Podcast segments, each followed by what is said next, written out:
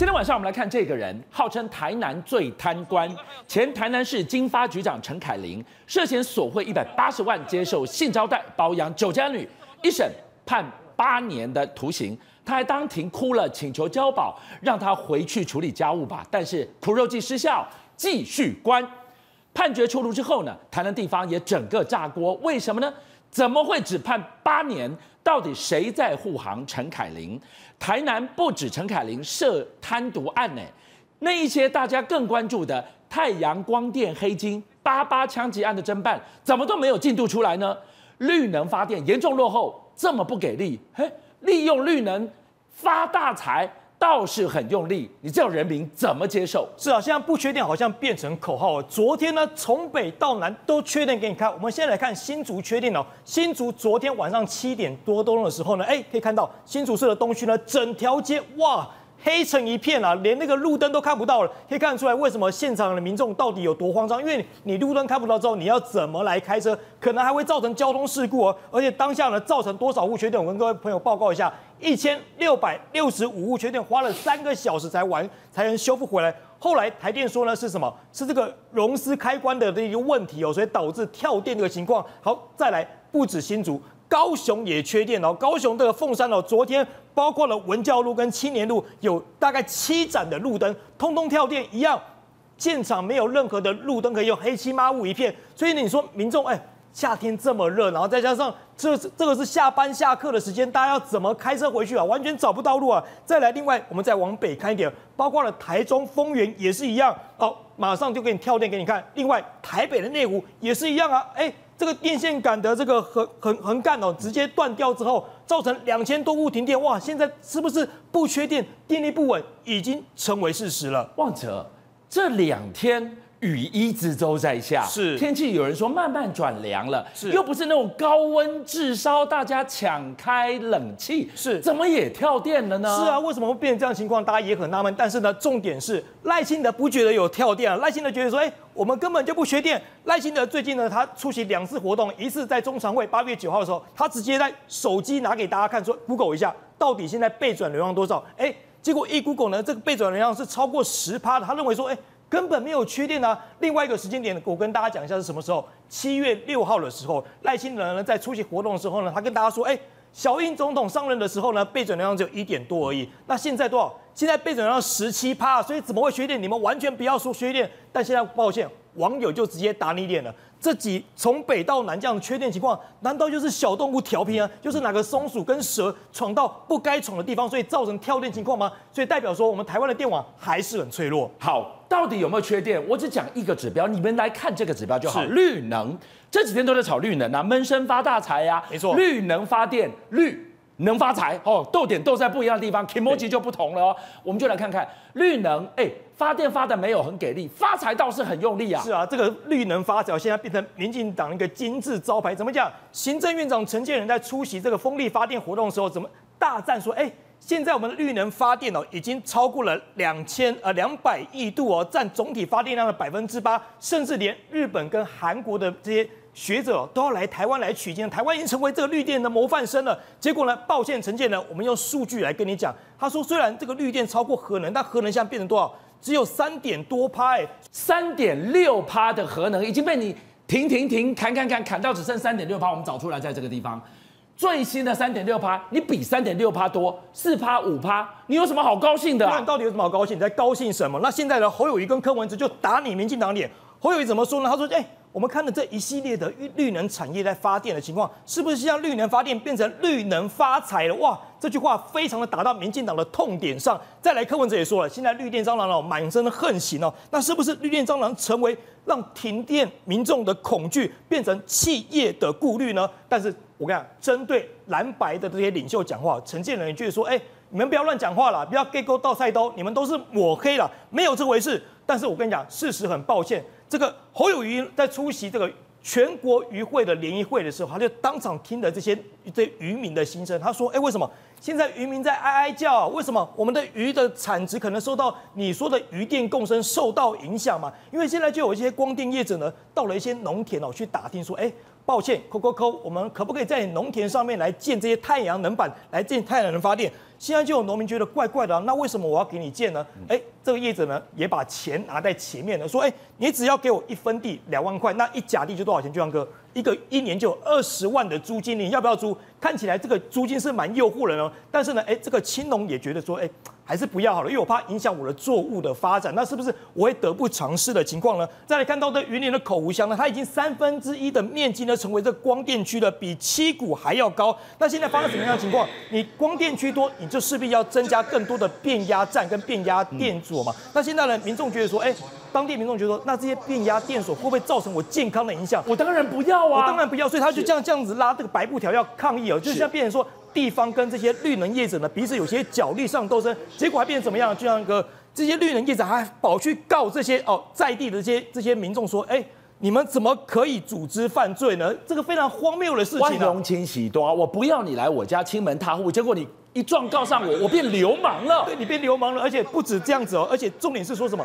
我自己家我不要设可以吧？怎么变成说反过来我自己变成流氓，变成我来反对你们这些人呢？这非常荒谬的事情。所以你看到了绿能乱象还没完，最后你就看到太阳能光电、黑金、88掐结案都堆在台南。台南倒是因为这一起官司先炸锅了。我刚刚点的那几个侦办都还没八字一撇哦，这一起官司先炸锅就这个人，他是号称台南最贪官的前经发局长陈凯琳，被推，被抓，被杀，一审判8年。8年重或不重呢？我们今天说给你听，台南立刻炸锅了。是、啊，他不止最贪了，他可能还是最色的贪官。因为我们后面慢慢跟你讲，这个陈凯琳是台南市的前经发局长，那因为涉嫌贪污的情况，他现在被判8年，然后褫夺公权5年，但是只是一审而已哦，还可以怎么样？还可以再上诉啊，所以还没有定谳。那现在呢，这个前台南市议员谢龙介就站出来，觉得说，哎，我肯定你检方的调查，肯定你司法的判决，但是。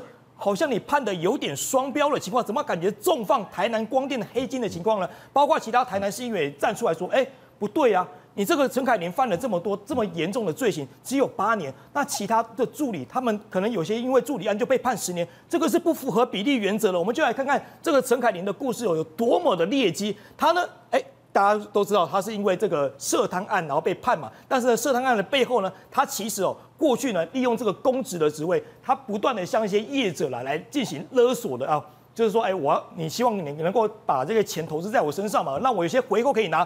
他呢缴出了180万元的这些不法所得，另外呢。他之前还因为超贷的关系超贷了大概400多万，接近500万的数字，现在呢也被没收起来。所以我们回过头来看这个陈凯琳呢，他其实呢还非常狗屁叨叨的事情一大堆。我们刚刚讲他会是最色的贪官呢，因为他还在防疫期间为了要审预了，接受那个业者提供的现金来喝花酒，还有性招待，甚至呢酒店的钟点费，还有性交易费用，林总加一加多少钱？14万元，哇，这数字可不容小看哦。另外。他不只去酒店花钱，他还包养酒店小姐，1个月13万。这是我们提出的哟，都是这一些厂商拿钱给他，让他去包养的耶。对，他等于是把厂商当成提款机嘛。那这样重点来了，你今天如果你真的有值你肯定帮助到厂商，那可能厂商可能就睁一只眼闭一只眼就算了。后来发现，哎，不对啊，你陈凯琳在这个台南市已经没有任何可以帮忙的地方，那我厂商把钱给你，我是把这个钱直接丢到水池去一样。你没有武德哎，你拿人家钱拿钱不办事啊，你拿了钱不办事嘛。那后来的话说回来，好，现在又被踢爆说，哎，你不对哦，你这个人不但好色，而且你还花将近5万块的钱去干嘛？去买充气情趣娃娃。哇，天哪，这太变态了，怎么搞成这个样子呢？所以台南会炸锅不是没道理的。地方讲说，哎，一审判你8年，你跟我讲叫做重判哦，你干嘛调过去顾为？一审重判，2审减刑，3审呢？地卡米刷，你贵灰楼，你无代志啊呢？是啊，所以现在大家检视背后为什么陈凯琳的背景会这么硬哦？因为他过去当过谁的助理？当过王世坚的助理，当过段宜康的助理，甚至当过陈其迈的机要。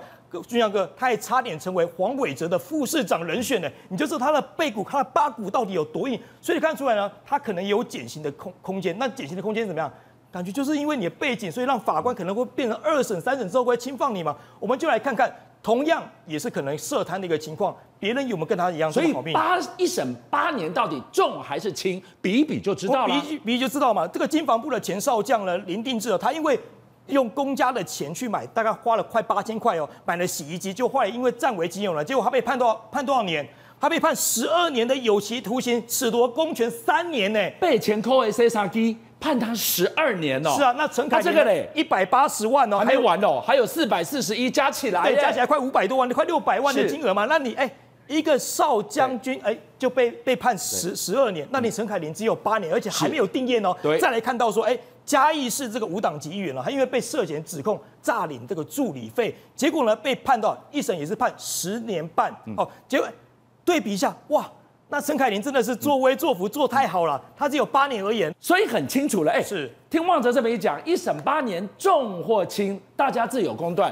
这个就是贪污的代价呀！是啊，所以现在看起来陈凯琳这案子好像是民进党想要切割，好像以为陈凯琳被判了就没事了。我跟你讲，观众朋友完全没有这么简单。台南还有什么？台南还有88枪击案，还有一些光电的狗屁叨叨事情，就是你赖清德的本命区嘛。你以为一刀切割下来没事吗？我跟你讲，后面还有得瞧。为什么？因为接下来包括了一些88枪击案，还有一些光电的这些事情。完全就是跟你赖清德伴随而来了，而接下来大家都会想极力去检视你本命区这些完全当初被盖上去一层布的一个后面狗屁叨叨的事情。那你现在打开来看，哎，完全不是这么回事哦，你还有很多事情一一要被检视哦。现在谢龙介也跟你讲，他认为这个案子呢后面应该还要继续被判刑，但是一审看下来好像判得太轻了，而且重点是不符合比例原则。所以最后谢龙介他直接就讲到重点，最后一句，你不要以为丢出了陈凯琳1年。判8年一审是不是？你在重放太阳光电黑金，这才是人们要追究的。所以，我们从头到尾，我们感受到什么？停电停到饱，是贪污贪到饱，发财发到饱，都你们在赚，停电都我在停。是啊，昨天新竹后高雄停电，那接下来会不会变成其他县市停电？当然有可能嘛，因为我们现在看到民进党现在对电呢，完全视若无睹。今天你停电又怎么样？完全当作不在乎。反正呢，我只要绿能能够发大财就好，就是这套逻辑。所以呢，我们这一阵子不断打这些云豹能源的事情，坦白讲，民进党也无感啊。你看昨天赖品妤也是直接转头走人，没有感觉嘛。所以呢，接下来的选举，我跟你讲，跟民生息息相关，就是电力的问题。民众只要冷气一开，可能你的街头的路灯就直接停电哦。那接下来要不要去追你们这些民进党的发财之道？当然要继续追下去。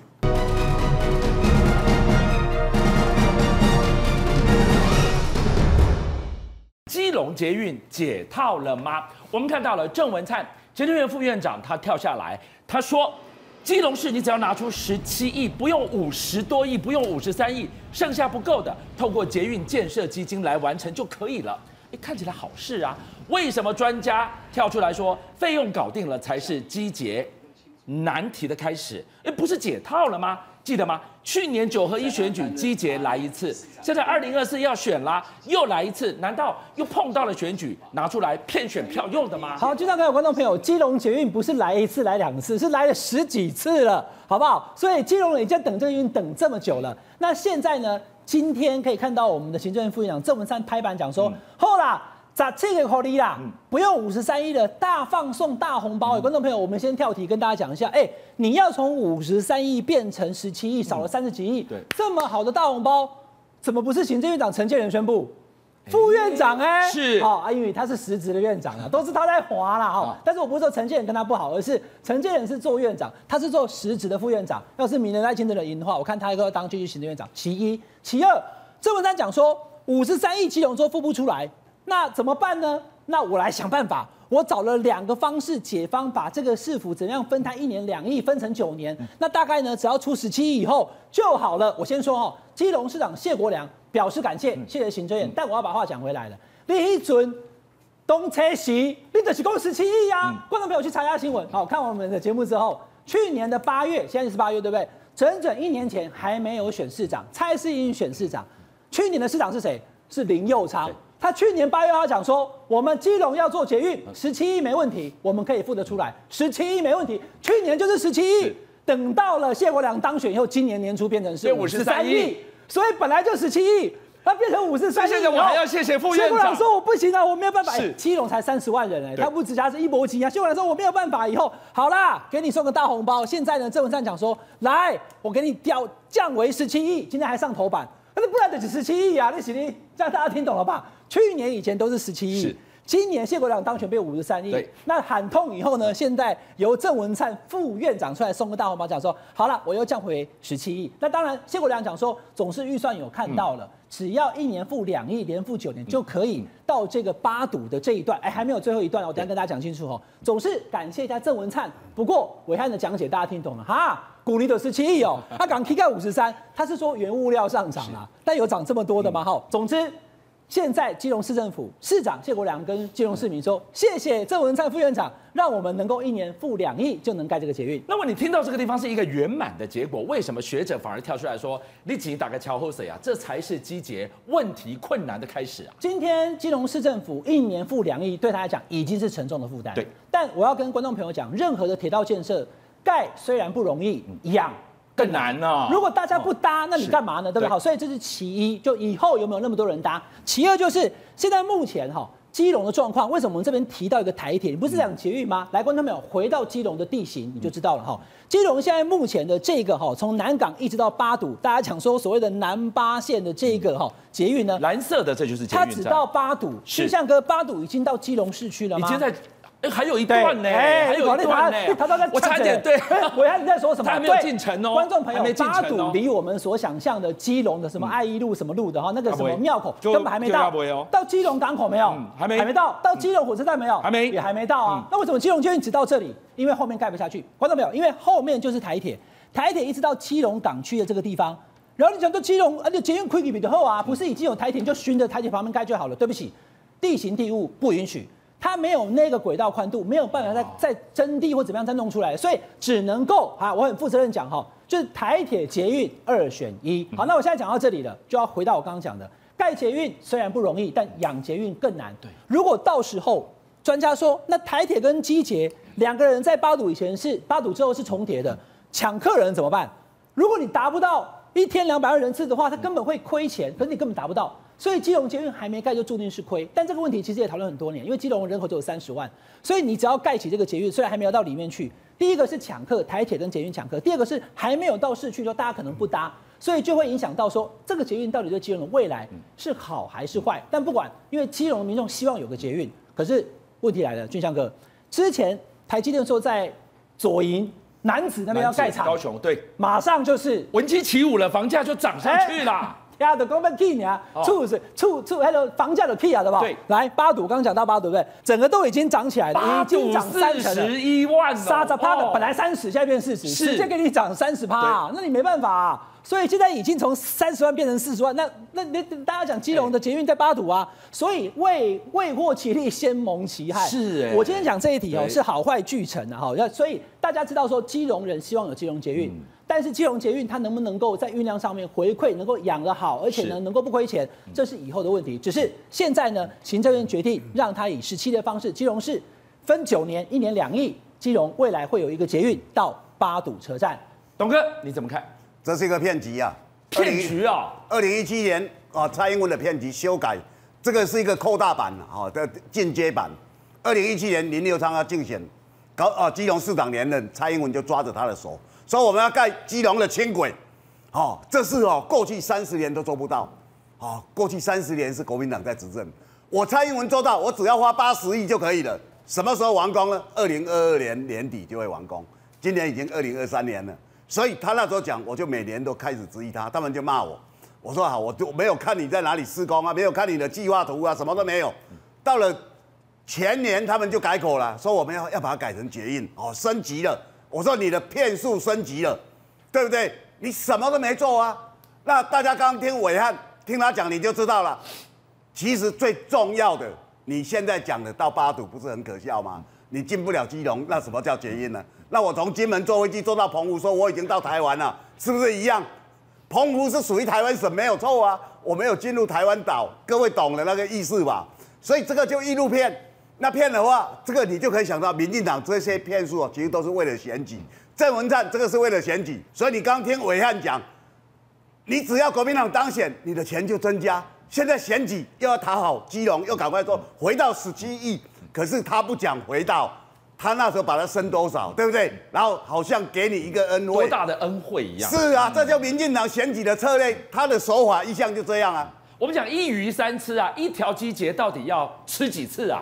这个吃到饱吃到老啊，这是民党最喜欢的策略。但是我先跟各位报告，先说公共设施的兴建本来就不是以盈利为目的，所以赔钱是正常的，大家必须要有这种观念，赔钱是正常。但问题是，如果你真的赔了太多，你就必须要检讨你事情的规划是不是出了很大的纰漏跟错误，才会导致亏钱亏很多嘛。因为捷运建设非常昂贵哦，跟各位报告一下捷运的费用大家怎么算。